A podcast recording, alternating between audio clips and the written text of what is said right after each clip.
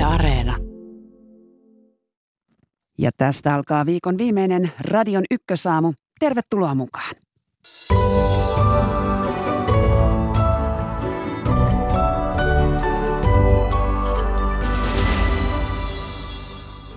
Itä-Ukrainassa sotatoimet ovat kiihtyneet. Ohjelman aluksi keskustelemme kiihtyvästä ase- ja sanasodasta lännen ja Venäjän välillä.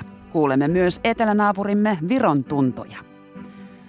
Münchenin turvallisuuskonferenssi alkaa tänään. Puoli yhdeksältä olemme yhteydessä Saksaan ja kuulemme ennakoinnit konferenssin Annista. Täällä kotimaassa rangaistukset seksuaalirikoksista kovenevat. Tavoitteena on suojella entistä enemmän alaikäisiä.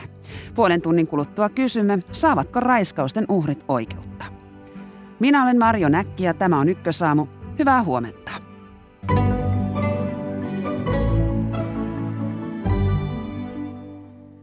Ukrainan tilanne on kärjestynyt edelleen ja Venäjän puheet koventuneet. Eilen Ukrainasta raportoitiin uusista iskusta. Hyvää huomenta ja tervetuloa Ykkösaamuun sotataidon laitoksen johtaja Eversti Petteri Kajanmaan maanpuolustuskorkeakoulusta. Hyvää huomenta. Ja meillä on yhteys Tallinnaan. Hyvää huomenta Viron parlamentin puolustusvaliokunnan puheenjohtaja En Eesmaa. Hyvää huomenta Suomi hyvää huomenta Ykkösaamu. No siellä Virossa on osoitettu laajasti tukea Ukrainalle. Eilen mediassa levisivät kuvat, joissa Viron valtioneuvoston ja ulkoministeriön rakennukset oli valaistu Ukrainan lipun väreillä. Minkälaisen viestin halusitte tällä valaistuksella maailmalle lähettää?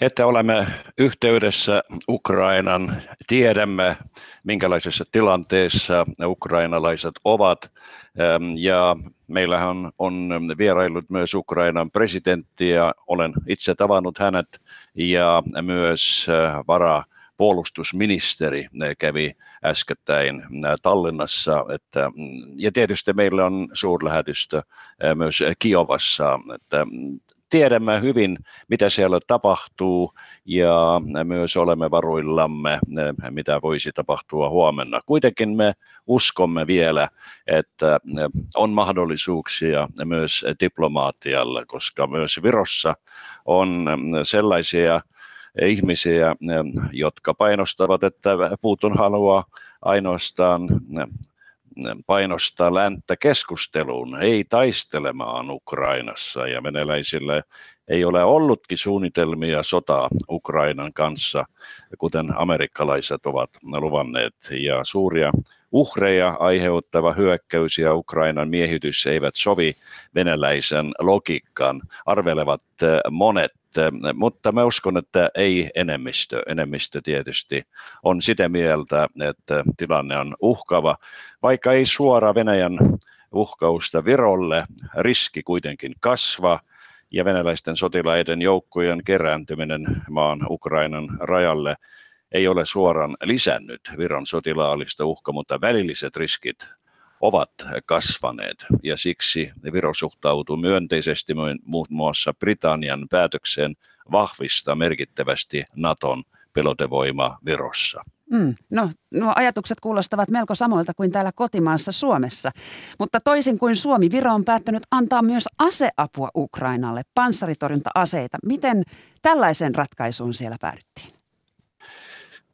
Me olemme sitä mieltä, että, että on hyvä, että ollaan hengessä mukana, mutta myös tarvitaan sotilaallista tukea ja ei oman sotilaallista tukea. Tietysti me olemme sopineet, että myöntämme lähes puoli miljoonaa euroa Itä-Ukrainan etulinja-alueiden asukkaille ja myös Viro ja Saksa tulevat lahjoittamaan sotilaskenttäsairaalaan Ukrainalle.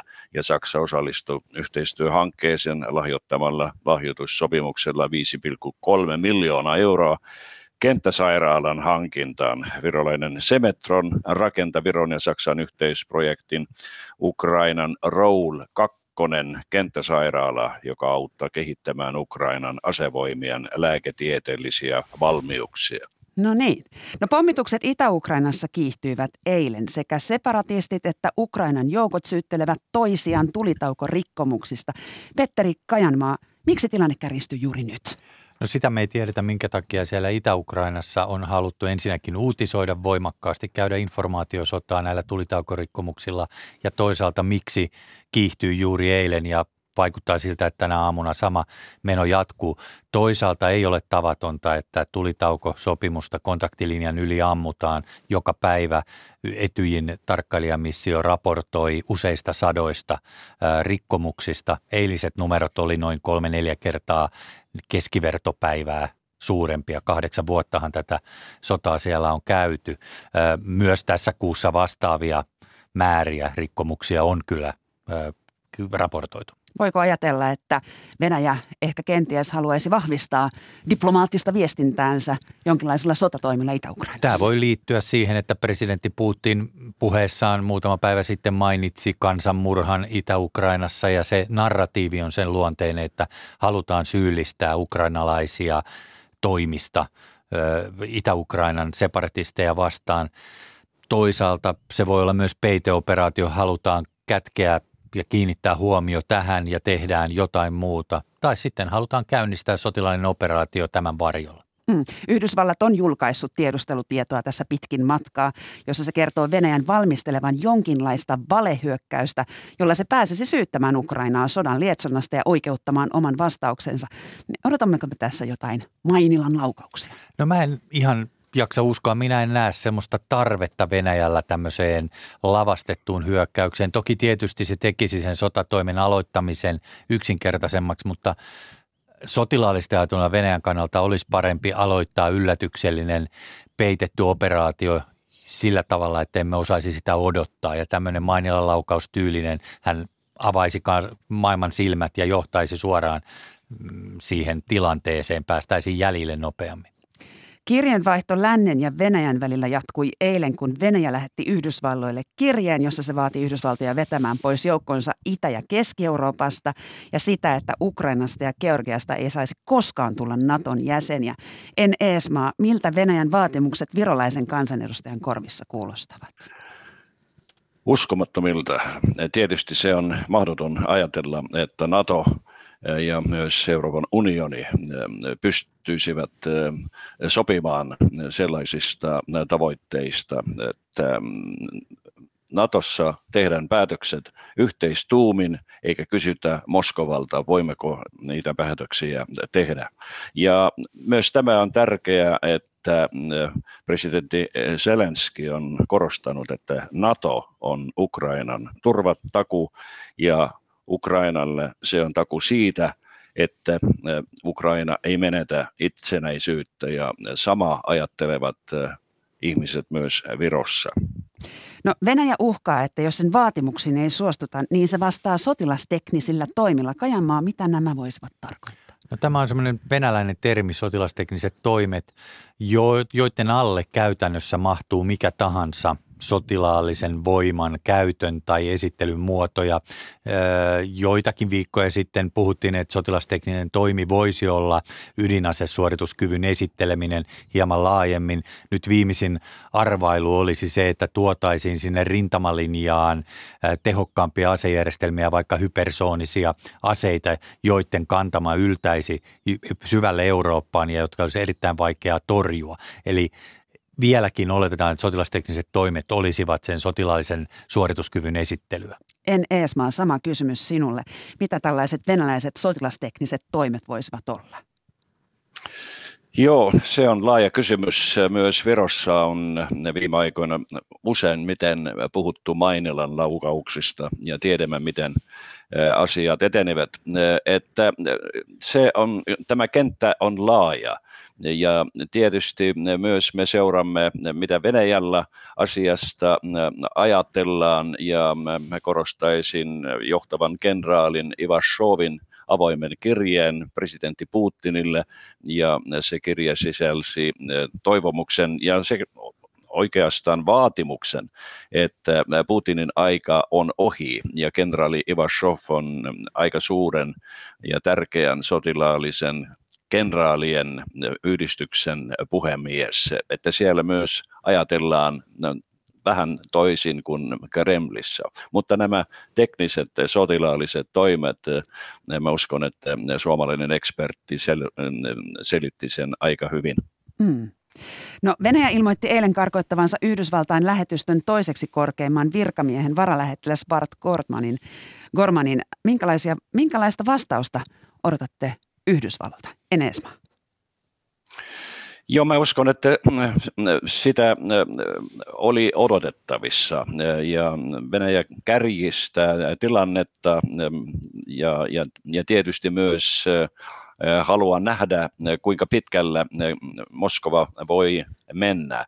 Mä uskon, että nämä äärirajat ovat aika lähellä. Ja tietysti myös me seurataan niitä uutisia, jonka mukaan Venäjä olisi osastoja lähettänyt takaisin Venäjän tukikohtiin, mutta kuitenkin ei USA eikä, eikä myös muut valtiot, me emme ole nähneet konkreettisia esimerkkejä siitä, että tämä painostus jatkuu, mutta tietysti myös tämä aikaraja oli monelle aika tärkeää, että keskiviikkona, eli siis toissapäivänä olisi sota syttynyt, sitä kuitenkin ei tapahtunut.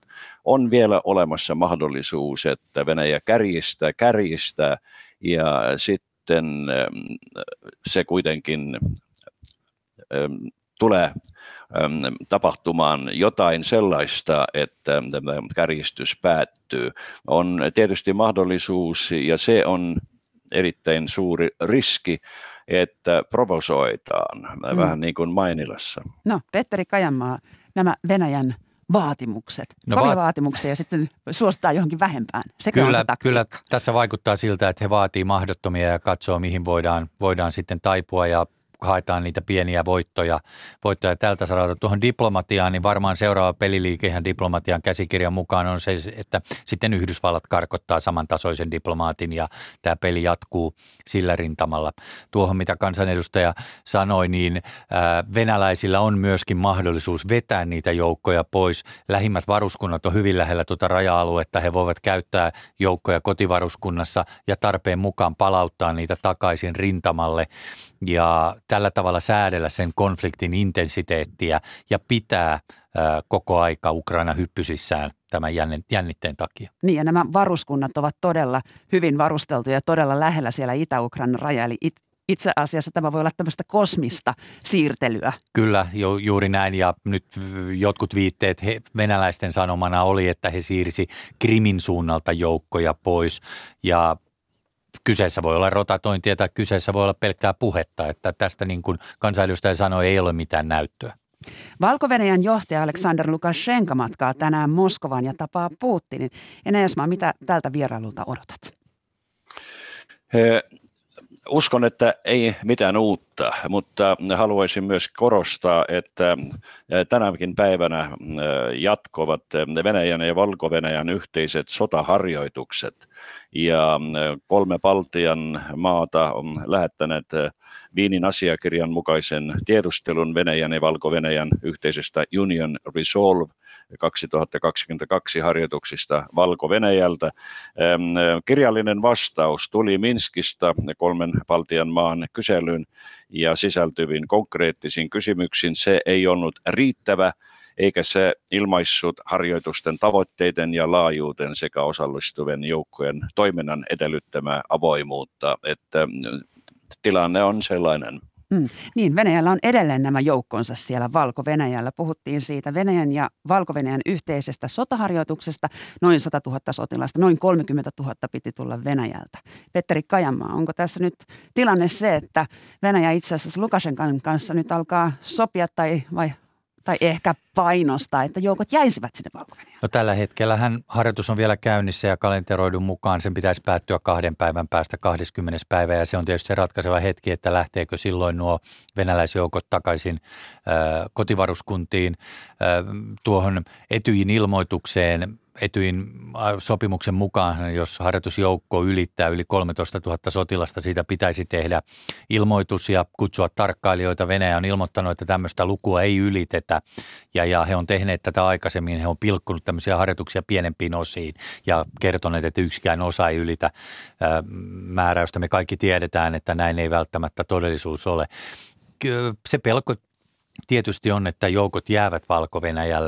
Toki Venäjän ei sitä tarvitsisi tehdä, koska valko puolustus on osa Venäjän puolustusjärjestelmää. Mutta jos Putin haluaa tiukemman otteen Lukashenkasta ja haluaa osoittaa, että hän, hän mm, tuo valko lähemmin Venäjän val, vallan alle, niin silloin tietysti tämmöinenkin toimenpide on. Täytyy muistaa, että valko on perustuslakivaalit tulossa ja niiden onnistuminen on erittäin tärkeää Lukashenkalle ja myöskin Venäjän hallinnolle. Niin ja sillähän on melkein viritelty, tai itse asiassa yritettiinkin ja melkein onnistuttiinkin virittelemään tällainen värivallankumous silloin edellisten presidentinvaalien aikaan. Kyllä ja tämähän on Venäjän yksi uhkakuvista että tapahtuu värivallankumous joko heille suosiollisissa maissa tai jopa Venäjällä itsessään ja he me lähtee siitä, että se on aina ulkoa ohjattu, tämmöinen värivallankumous. Ja, ja, ja tämä tietysti varmaan on jo pelkällä tällä nykyisellä sotilaallisella harjoituksella nujerrettu. Ja nyt on lähinnä sitten mielenkiintoista siinä perustuslakiäänestyksessä, että uuden lakiesityksen mukaan venäläisiä ydinaseita voidaan muun muassa tuoda Valko-Venäjän maaperälle. En Eesmaa, onko Venäjän tavoite lopulta Ukrainan sijaan nielaista valko Mitä arvioit? Se on mahdollista, mutta jos näin sanotaan, sotilaallinen johto on valko ja Venäjällä jo tänään yhteistä. Viime sotilaallisen harjoituksien jälkeen venäläiset joukot eivät jääneet valko Katsotaan, miten se toimi nyt. Vaikutusvalta on valko Kremlin ja Moskovan suunnasta erittäin kova. Ja tietysti jos Lukashenka haluaa olla ikänsä loppuun asti valko presidentti, niin Moskovalla on vielä kovempi ote hänestä. Tänään alkaa Münchenin turvallisuuskonferenssi ja Yhdysvallat keskustelee tänään liittolaistensa kanssa puhelimitse Ukrainasta ja Venäjän vaatimuksista. Minkälaista jatkoa odotat tälle kriisille, Petteri Kajamaa? No kriisi varmaan on pitkäkestoinen ja kuten aikaisemmin sanoin, Venäjä päättää sen intensiteetistä, eli he voi laskea, nostaa intensiteettiä, mutta todennäköisesti tämä muuttaa eurooppalaista turvallisuusarkkitehtuuria ja sitä järjestystä jollain tavalla. Me joudutaan suhtautumaan Venäjään uudella tavalla tai ainakin hyväksymään, että se on nyt tämmöinen toimija, johon ei todellakaan voida luottaa ja kykenee hallitsemaan turvallisuuskeskustelua.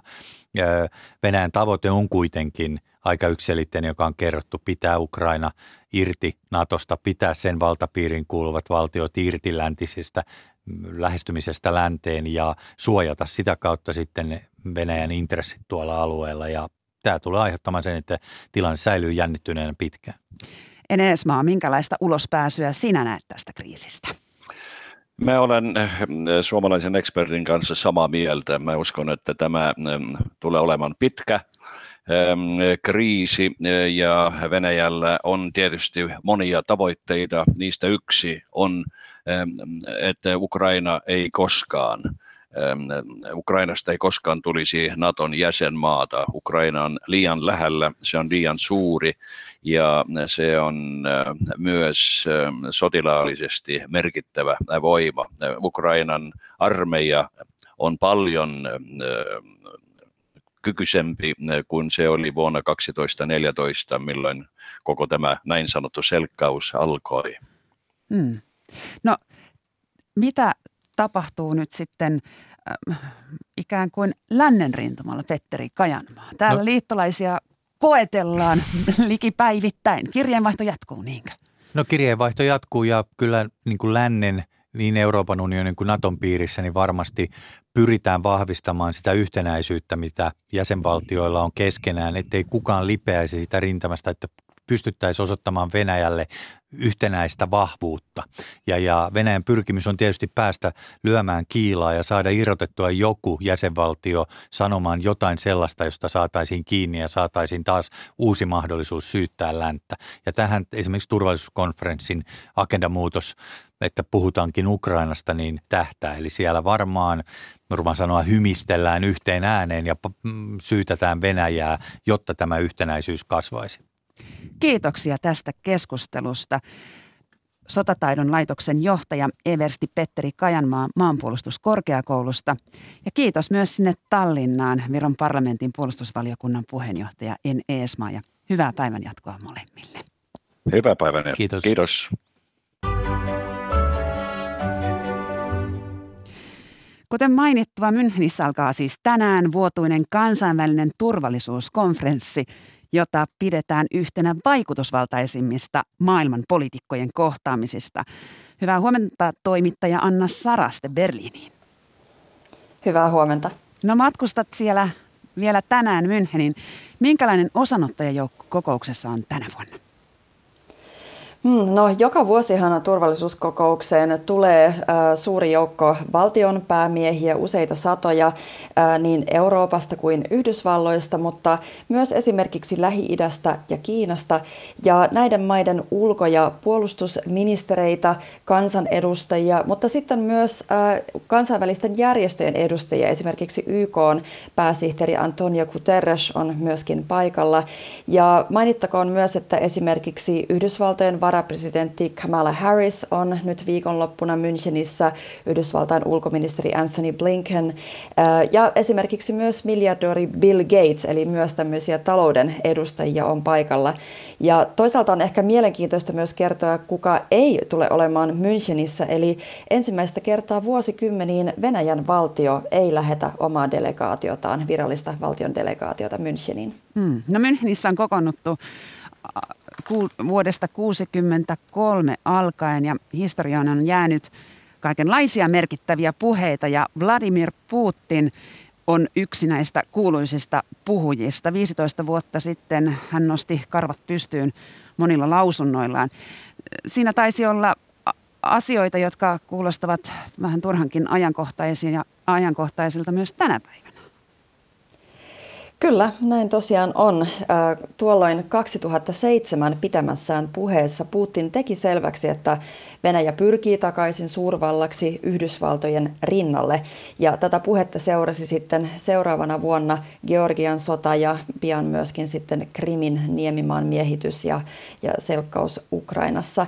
Tämä Münchenin turvallisuuskonferenssihan, kuten mainitsit, ei ole mikään virallinen päätöselin, mutta se toimiikin eräänlaisena maailmanpolitiikan kuume mittarina ja tietyllä tapaa siellä pidettävät puheet ovatkin äh, merkittäviä linjanvetoja, joista voi ikään kuin arvuutella, että mihin äh, seuraavaksi huomio voisi kiinnittyä. Ja äh, esimerkiksi viime vuonna Yhdysvaltain presidentti Joe Biden hän julisti Münchenissä, että America is back, Amerikka on palannut ja tätä lupausta Yhdysvaltojen paluusta ikään kuin kumppaniksi Euroopan ja äh, sitten myöskin vaikka Naton rinnalle kansainvälisissä neuvottelupöydissä, niin siihen myös sitten uskottiin ja siitä on pidetty kiinni. No mittari on erityisen punaisella tänä vuonna Ukrainan takia, niin minkälaisia, minkälaisia kannanottoja Ukrainaan liittyen sieltä odotetaan? Kyllä odotetaan kannanottoja. Myöskin esimerkiksi Ukrainan presidentti Volodymyr Zelensky, hän tulee olemaan paikalla Münchenissä. Hän itse asiassa osallistuu paneelikeskusteluun yhdessä Suomen presidentin Niinistön kanssa huomenna lauantaina idän ja lännen välisistä suhteista. Tämä on yksi tämän konferenssin päätapahtumista. Tosiaan ehkä konferenssin suurin antihan on sitten tämän virallisen ohjelman rinnalla käytävissä epävirallisissa keskusteluissa ja näitä varmasti Selenski tulee täältä hakemaan paikalla, kun on esimerkiksi EUn ja Naton johtajia ja, myöskin eri Euroopan maiden johtajia. Tosin tämä Venäjän valtion edustuksen puuttuminen ei mahdollista suoraa dialogia kriisin osapuolten välillä edes ikään kuin epävirallisessa muodossa. Suomesta on todella mukana mainitsemasi Sauli Niinistö, ulkoministeri Pekka Haavisto ja puolustusministeri Antti Kaikkonen. Niinistö on ollut esillä maailman lehdistössä Putinin tuntijana. Anna Saraste, miten hänestä on kirjoitettu siellä Saksassa? Joo, ihan samaan sävyyn oikeastaan. Saksassa Niinistö ja Suomi ovat olleet etenkin esillä, kun on puhuttu Saksan uuden hallituksen Venäjä-linjasta. Saksassahan aloitti joulukuun alussa uusi hallitus ja hallituspuolueiden välillä on ollut erilaisia näkemyksiä Venäjän suhteen. Vihreä ulkoministeri Annalena Baerbock on ottanut huomattavasti kriittisemmän kannan Venäjää kohtaan kuin sitten sosiaalidemokraattinen liittokansleri Olaf Scholz. Ja Suomesta ja Niinistöstä onkin haettu jonkinlaista mallia ja on korostettu nimenomaan Suomen hyvää varustelutasoa ja toisaalta sitten suoraa keskusteluyhteyttä Putinin kanssa. Ja Niinistöä arvostetaan Saksassa siksi, että hän on pitänyt pienen maan ja Suomen suvereniteetin puolia ja toisaalta sitten osannut olla rakentava suhteessaan Putiniin. Hmm. Saksan liittokansleri Scholz todella vieraili tiistaina Moskovassa ja siellä hän sanoi Putinin vierellä, että Naton itälaajentuminen ei ole ajankohtaista. Miten siellä Saksassa on tätä Scholzin vierailua tai ulkomailla esiintymistä kommentoitu? Joo, varmaan huomattavasti kriittisemmin kuin Suomessa tai esimerkiksi Ukrainassa. Ukrainan presidentti äh, Zelenskihan tosiaan eilen sanoi myöskin viitaten näihin Scholzin kommentteihin Moskovassa, että Ukrainan NATO-jäsenyys näyttää yhä epätodennäköisemmältä. Äh, Saksassa on ehkä oltu ylipäätään tyytyväisiä siihen, että liittokansleri on aktivoitunut tässä kriisissä. Hän on ollut vähän paitsiossa äh, tarkkailemassa äh, ja kommentoimassa hieman epämääräisesti myös sitä, miltä Saksan mahdolliset sanktiot näyttäisivät, jos Venäjä hyökkää Ukrainaan.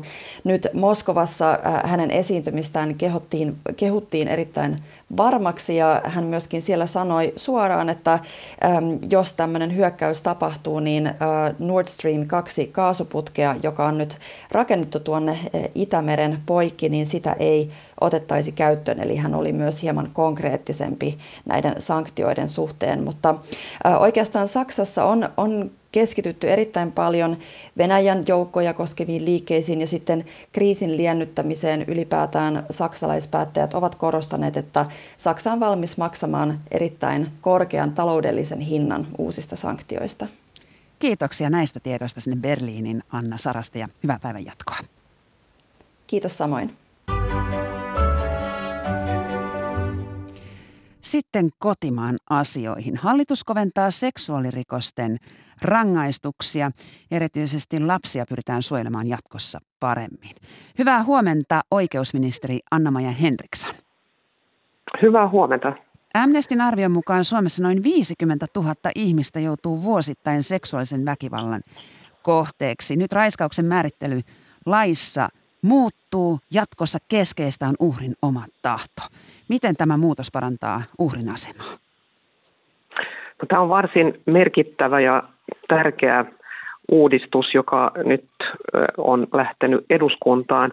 Tämä laajentaa raiskauksen, raiskauksena rangaistavien tekojen alaa nykyisestä ja, ja nyt kun tuota, tilanne tulee olemaan se, että te, teon kohteen oma tahto, eli henkilön oma tahto tulee olemaan keskiössä, ei se, miten tekijä on menetellyt, niin tämä myös parantaa uhrien asemaa, koska ö, tämä suostumus, jos se puuttuu, niin se tulee nyt olemaan keskiössä, kun arvioidaan, arvioidaan onko tapahtunut raiskaus vai ei.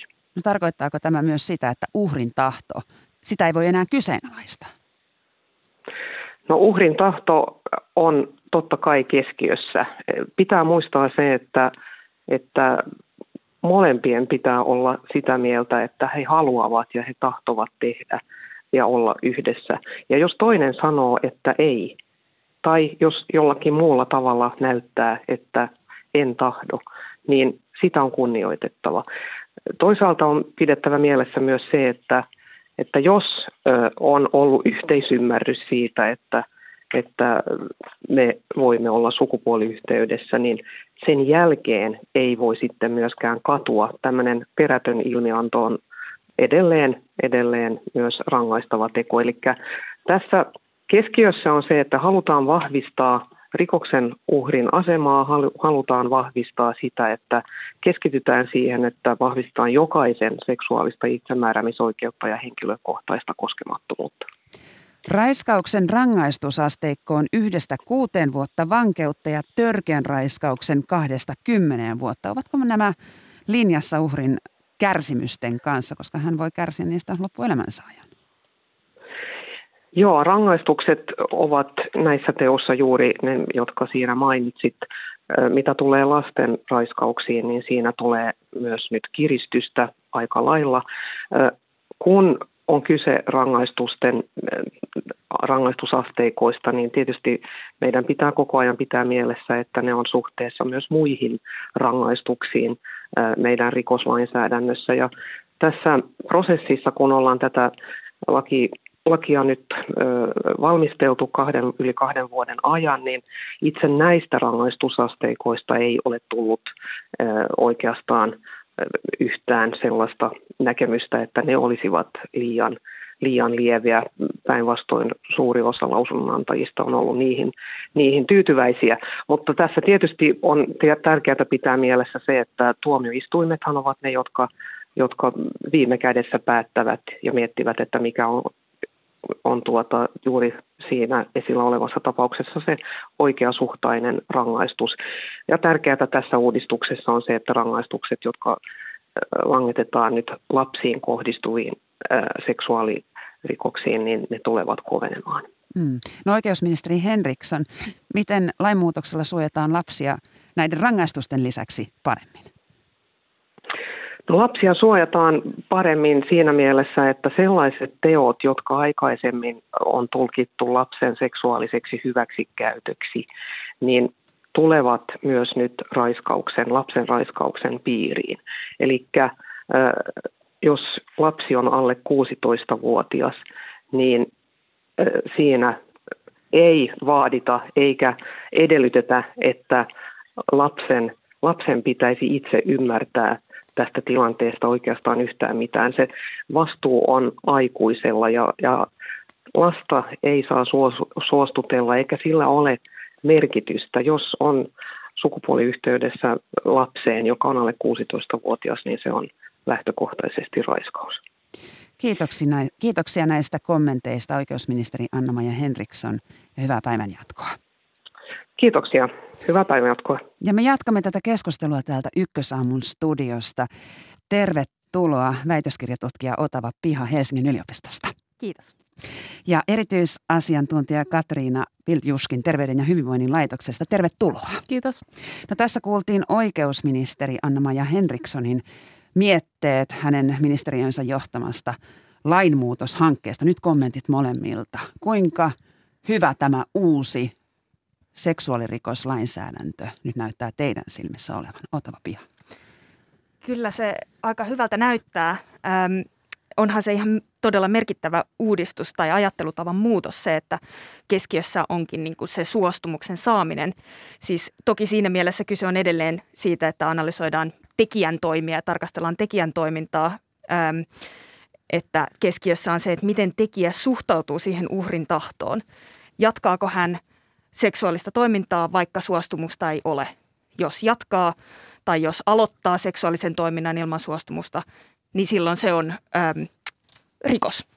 Ja sellaisia tapauksia, jotka eivät tällä hetkellä esimerkiksi ole raiskauksia meidän nykylainsäädännön mukaan, jotka jatkossa olisivat sellaisia, on siis tilanteet, jossa uhri sanoo suoraan, että ei, en halua. Jos tekijä ei käytä väkivaltaa, se ei ole tällä hetkellä raiskaus. Tai sitten jos tilanne on äkillinen, uhrilla ei ole edes mahdollisuutta reagoida siihen tilanteeseen. Jos hän on vaikka hieronnassa, saunassa, uimahallissa vähäpukeinen ja sukupuoliyhteys tapahtuu äkillisesti, mutta ilman väkivaltaa se ei ole tällä hetkellä raiskaus. Tämän tyyppiset tilanteet olisi jatkossa rikoksia. No Katriina Pelkiuskin. Joo, aivan samaa mieltä. Nyt merkittävää on se, että ei riitä, että ajattelee, että onkohan vai ei, vaan pitää olla kuullut se kyllä. Ja kyllä mä näkisin tässä semmoisen ison myös seksuaalikulttuurin muutoksen, että me aletaan puhua tästä asiasta eri tavalla. Nuorille on luontevaa jo pohtia tätä, mutta että ehkä meidän aikuistenkin, jotka ollaan kasvettu siinä aikana, kun esimerkiksi raiskausavioliitossa ei ollut kriminalisoitu, niin ehkä meidänkin pitää nyt ää, niin kuin mennä koulupenkille ja pohtia tämä asia uudella tavalla. Et mä näkisin ää, kun seksuaalikasvatuksen merkityksen, siis koko kansalle, tässä äärimmäisen merkityksellisenä. Ja toinen asia, mistä mä oon aivan erityisen, tässä on monta asiaa, mistä mä oon ilahtunut, mutta toinen, mistä mä oon erityisen ilahtunut, on tämä, että ymmärretään tämä, että raiska, ihminen, kun häntä raiskataan, niin ei välttämättä lähde karkuun tai taistele vastaan, vaan pääsääntöisesti – enin osa tutkimuksen ja kokemuksen mukaan jäätyy, ei, ei kykene tekemään yhtään mitään. Panikoituu se kuoleman pelko ja se tilanteen yllättävyys ja, ja kenties raakuus ja ää, semmoinen käsittämättömyys tekee sen, että ihminen jäätyy, ei suinkaan lähde karkuun tai taistele. Ja se on nyt erinomainen uudistus tässä asiassa. Niin ja itse asiassa ei välttämättä edes jäädy, vaan jollain tavalla yrittää olla mukana siinä teossa, jotta pääse siitä ehjin nahoin tai niin ehjin nahoin kuin kykenee, niin pois. Juuri näin, että sitä jäätymistäkin niin on tavallaan äh, kahta sorttia, että sitä on sitä, että päättää olla hiljaa paikallaan, että se olisi pikemmin ohi, että mua ei sattuisi, että mua ei tapettaisi. Äh, tai sitten jäätyy, koska ei kykene yhtään mihinkään muuhun. Joo, kyllä. Ähm, ja tässähän on olennaista tietysti se, että tämä laki, lakimuutos itsessään ei, ei muuta juuri mitään, vaan olennaista on sitten se, että miten sitä sovelletaan tuolla tuomioistuimessa. Ja tämä Katrinan mainitsema ää, niin kuin seksuaalikasvatus, koulutus meille kaikille ja, ja erityisesti ajattelen nyt tätä oikeusprosessin toimijoita, eli poliisia, syyttäjiä, tuomareita, se tulee olemaan aivan, aivan niin kuin todella tärkeä. Et tällä hetkellä mä tutkin äm, sitä, että miten raiskausoikeudenkäynneissä tehdään johtopäätöksiä. Ja osana sitä mä tutkin myös sitä, että turvautuuko suomalaiset tuomarit tämmöisiin raiskausmyytteihin, semmoisiin virheellisiin tai harhaanjohtaviin käsityksiin siitä, että millainen raiskaus on, kuka on raiskauksen uhri tai miten hän käyttäytyy tai millainen on raiskaaja tai kuka, kuka hän on ja miten hän käyttäytyy. Ja, ja tota, esimerkiksi se, että millainen merkitys annetaan sille, että kuinka nopeasti uhri ilmoittaa teosta poliisille. Niin se on asia, jota kaikki tuomarit ei ole vieläkään sisäistänyt, että, että uhri ei välttämättä ilmoita siitä asiasta heti, vaan hän saattaa ensin tarvita aikaa sen miettimiseen, että mitä ylipäätään tapahtuu, mitä hänelle on tehty ja että haluaako hän lähteä siihen oikeusprosessiin. Ja sitä ei niin kuin vieläkään täysin tunnisteta, vaikka korkein oikeus on jo vuosia sitten sanonut, että, että tällaiset viiveet ei ole mitenkään poikkeuksellisia. Ja sitten kun aikaa kuluu, niin sitten lopulta sitten siellä ollaan se sana vastaan sana. Ai, antaako tämä uusi äm, lakipaketti mitään eväitä siihen, että kun on tekijä ja uhri vastakkain ja siinä on kaksi ihmistä ja toinen sanoo, että tapahtui ja toinen sanoo, että ei tapahtunut? Ö, varmaan siihenkin, mutta ö, niin kuin kaikkihan kuul, on niin kuin linkittyneenä johonkin muuhun. Ja tässä tämän lain tueksi ja turvaksi me tällä hetkellä koordinoidaan THL seritukikeskusverkoston perustamista. Eli meille tulee Suomeen yli 20 tukikeskusta – raiskauksen uhreille. Ja silloin on nimenomaan merkittävää se, että me saadaan ihmisille luottamus siihen, että sä voit lähteä tästä asiasta puhumaan. Sun ei tarvi puhua poliisille heti, mutta mene sinne seritukikeskukseen, missä se sun kuvaus tapahtuneesta otetaan talteen ja otetaan näytteet varalle, jos sä et sitä ilmoitusta halua tehdä, vaikka me toki tuetaan ilmoituksen tekemiseen. Ja nyt kun tämä laki uudistuu, se kyllän merkitys uudistuu ja rakentuu seritukikeskusverkosto, niin tämä parantaa tätä tilannetta aivan huomattavasti. Helsingin Sanomat on tehnyt hyvää työtä tutkiessaan sitä, kuinka raiskauksen uhrit saavat oikeutta, eivät kovin hyvin. Ja Ylenkin sivuilla on tänä aamuna julkaistu artikkeli, jossa kerrotaan, että vain murto-osa raiskaajista saa rangaistuksen, mutta uhrit joutuvat pitkään pyörityksen viranomaiskoneistossa. Otava piha, tämä ei vaikuta niin kuin uhrin näkökulmasta kovinkaan rohkaisevalta. Ei ole kovin rohkaisevaa tietenkään, mutta toisaalta täytyy sanoa, että kyllä sieltä myös hyviä tuomioita ja hyviä lopputuloksia tulee ja joskus, joskus niitä voi tulla myös aika nopeasti. Eli siinä mielessä haluan kuitenkin kannustaa ihmisiä myös tekemään niitä raiskausilmoituksia siitä huolimatta, että se prosessi on epävarma ja voi olla hyvin pitkä. Tämä todistaminenhan ei muutu varsinaisesti tämän lain myötä, vaan syyttäjän pitää edelleen siis todistaa rikoksen tapahtuneen ja ihminen on syytön, syytön kun toisin todistetaan. Mutta se fokus, että mitä yritetään todistaa, niin se siirtyy niin kuin väkivallasta tai, tai tämmöisestä uhrin avuttomasta tilasta siihen uhrin suostumukseen ja siihen, että, että varmistiko tai hankkiko se tekijä sen suostumuksen ennen kuin hän ryhtyi toimeen. Ja se on kyllä merkittävä asennemuutos myös, joka sitten auttaa myös osaltaan näissä tämmöisten raiskausmyyttien murtamisessa, että tehdään niin kuin selväksi se, että tämä on niin kuin se riittävä kriteeri rikokselle, että suostumusta ei ollut.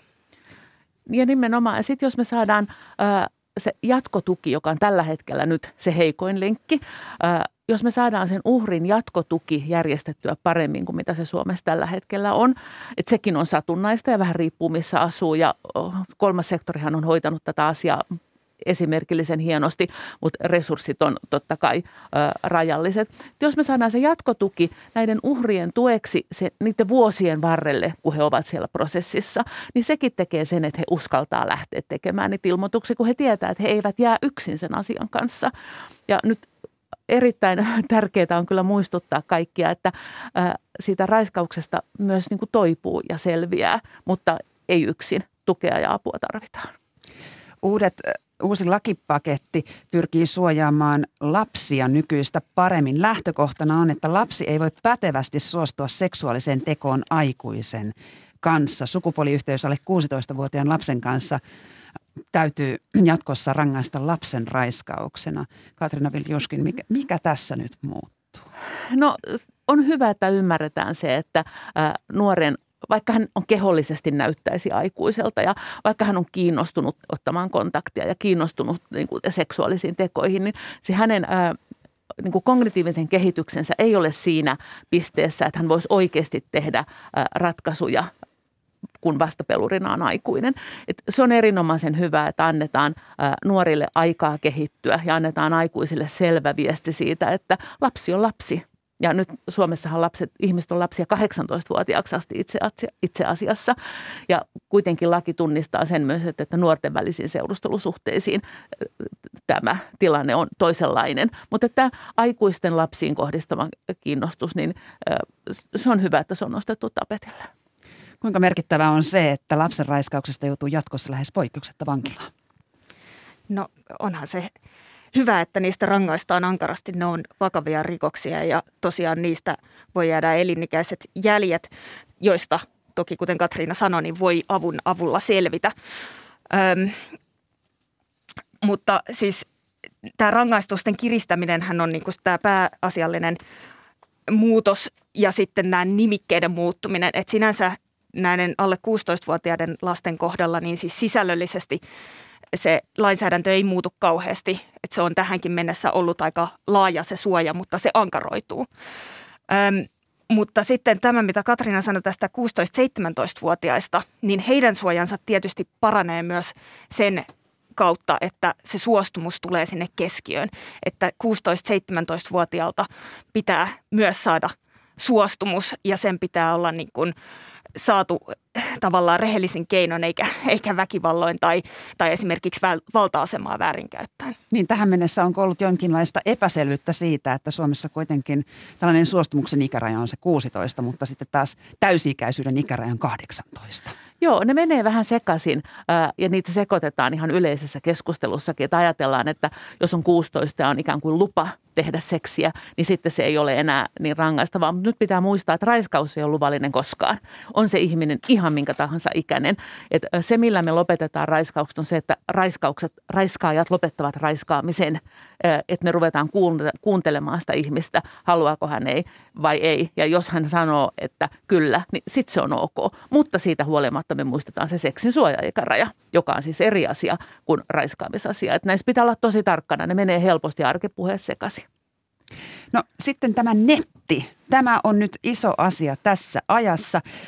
Tämä ö, hallituksen esittämä ö, seksuaalirikosten rangaistus mittari alkaa ulottua nyt sitten myös sen puolen asioihin.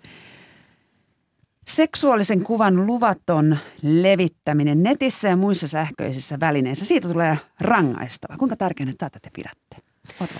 On, se on tärkeää. Ja siitä tulee erikseen rangaistava omalle nimikkeellään ja se rangaistus voi olla jopa varsin ankara. Toki se enimmäkseen todennäköisesti on sakkoa, mutta se voi olla jopa kaksi vuotta vankeutta. Öm, ja siis tämä, tämä niin osoittaa sitä, että sinä itse, niin sinulla on oikeus päättää, että mitä tehdään kuville, joissa on niin sinun kehosi ja niin seksuaalisesti esiintyvänä. Eli niitä kuvia saa, saa ottaa niin luvan kanssa, äm, mutta, mutta niitä ei saa lähettää, niitä ei saa ottaa luvatta. Se on, se on rangaistavaa, niitä ei saa lähettää, levittää, esittää kavereille.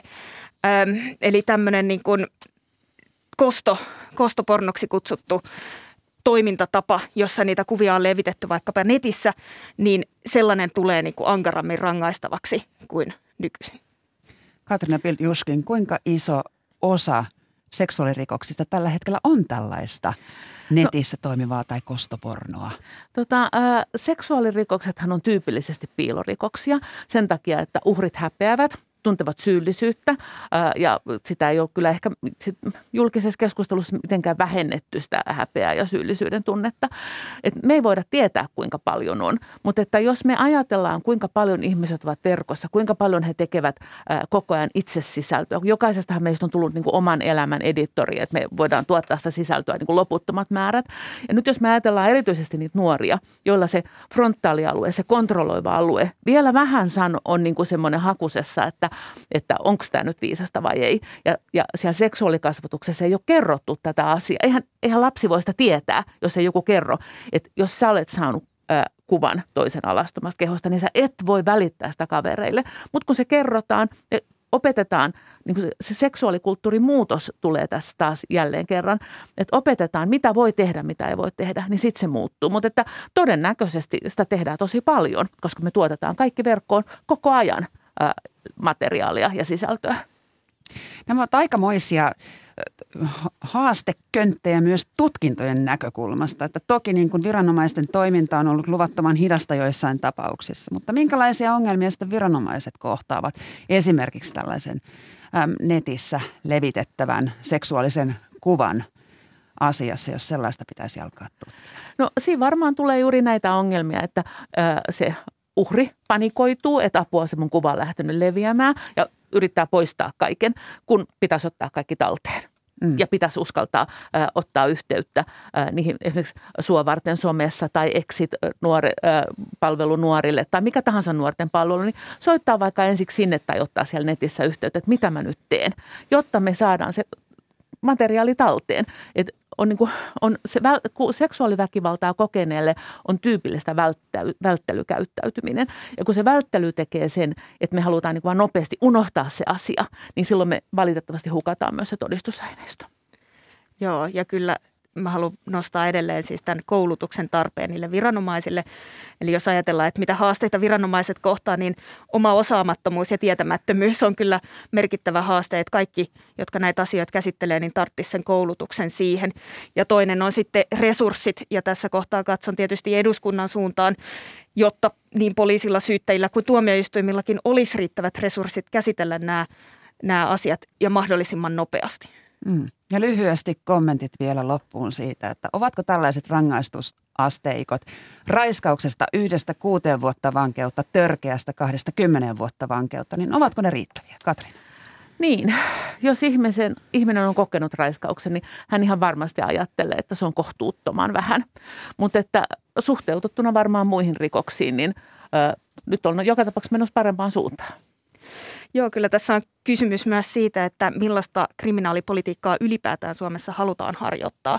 Halutaanko, että meillä on niin kuin hyvin ankara kriminaalipolitiikka, jolla ne on vaikka Yhdysvalloissa, joka ei käytännössä kuitenkaan toimi esimerkiksi rikosten vähentämisen keinona?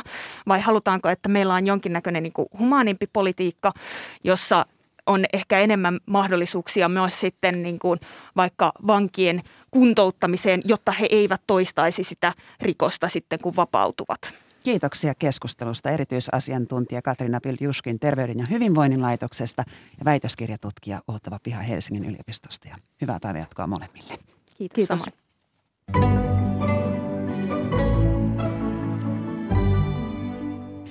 Hyvää huomenta kuuluttaja Juha Salomaa. Huomenta. No nyt saat vinkata tulevan viikonlopun tarjontaa Yle Radio yhdessä. Kyllä, kyllä. sanonkin heti alkuun, että huomenna opera-iltaa vietetään Radio Yhdessä. Ja tämä on käli harvinainen. Kyseessä on kotimainen Joonas Kokkosen viimeiset kiusaukset, tuttu karvalakki 70-luvulta. Mutta tämä on aivan tuore esitys, nimittäin 10. päivä kuluvaa kuuta Jyväskylän teatterissa. Se on äänitetty. Lähetys alkaa huomenna 19 uutisten jälkeen – Tämän päivän ohjelmasta Faunin loppuvihellys on nyt mainittava. Äänestys alkaa ihan tällä minuutilla, itse asiassa ensi minuutilla. Piano vai sello, Sibbe vai Sansää? Tiedätkö kuka on Sansää? Sansää? Turkulaisten mielestä. Se no niin, sano, sano sinä. Sanson. Sanson. Mm. Jotain. Täytyy sanoa, että tässä kuul- se, toimittaja on ollut hyvin pettynyt, että itse asiassa Faunin loppuvihellyksiä ei vihelletä, mutta Siellä siinä. soi siis piano mm. tai sello, kuuntelijat valitsevat. Äänestys Instagramin tai Facebookin storissa alkaa kello yhdeksän. Selvä. Tässä kuule kello alkaa olla yhdeksän. Minä olen Marja Näkki ja koko Ykkösaamun tiimin puolesta. Toivotan kaikille hyvää viikonloppua.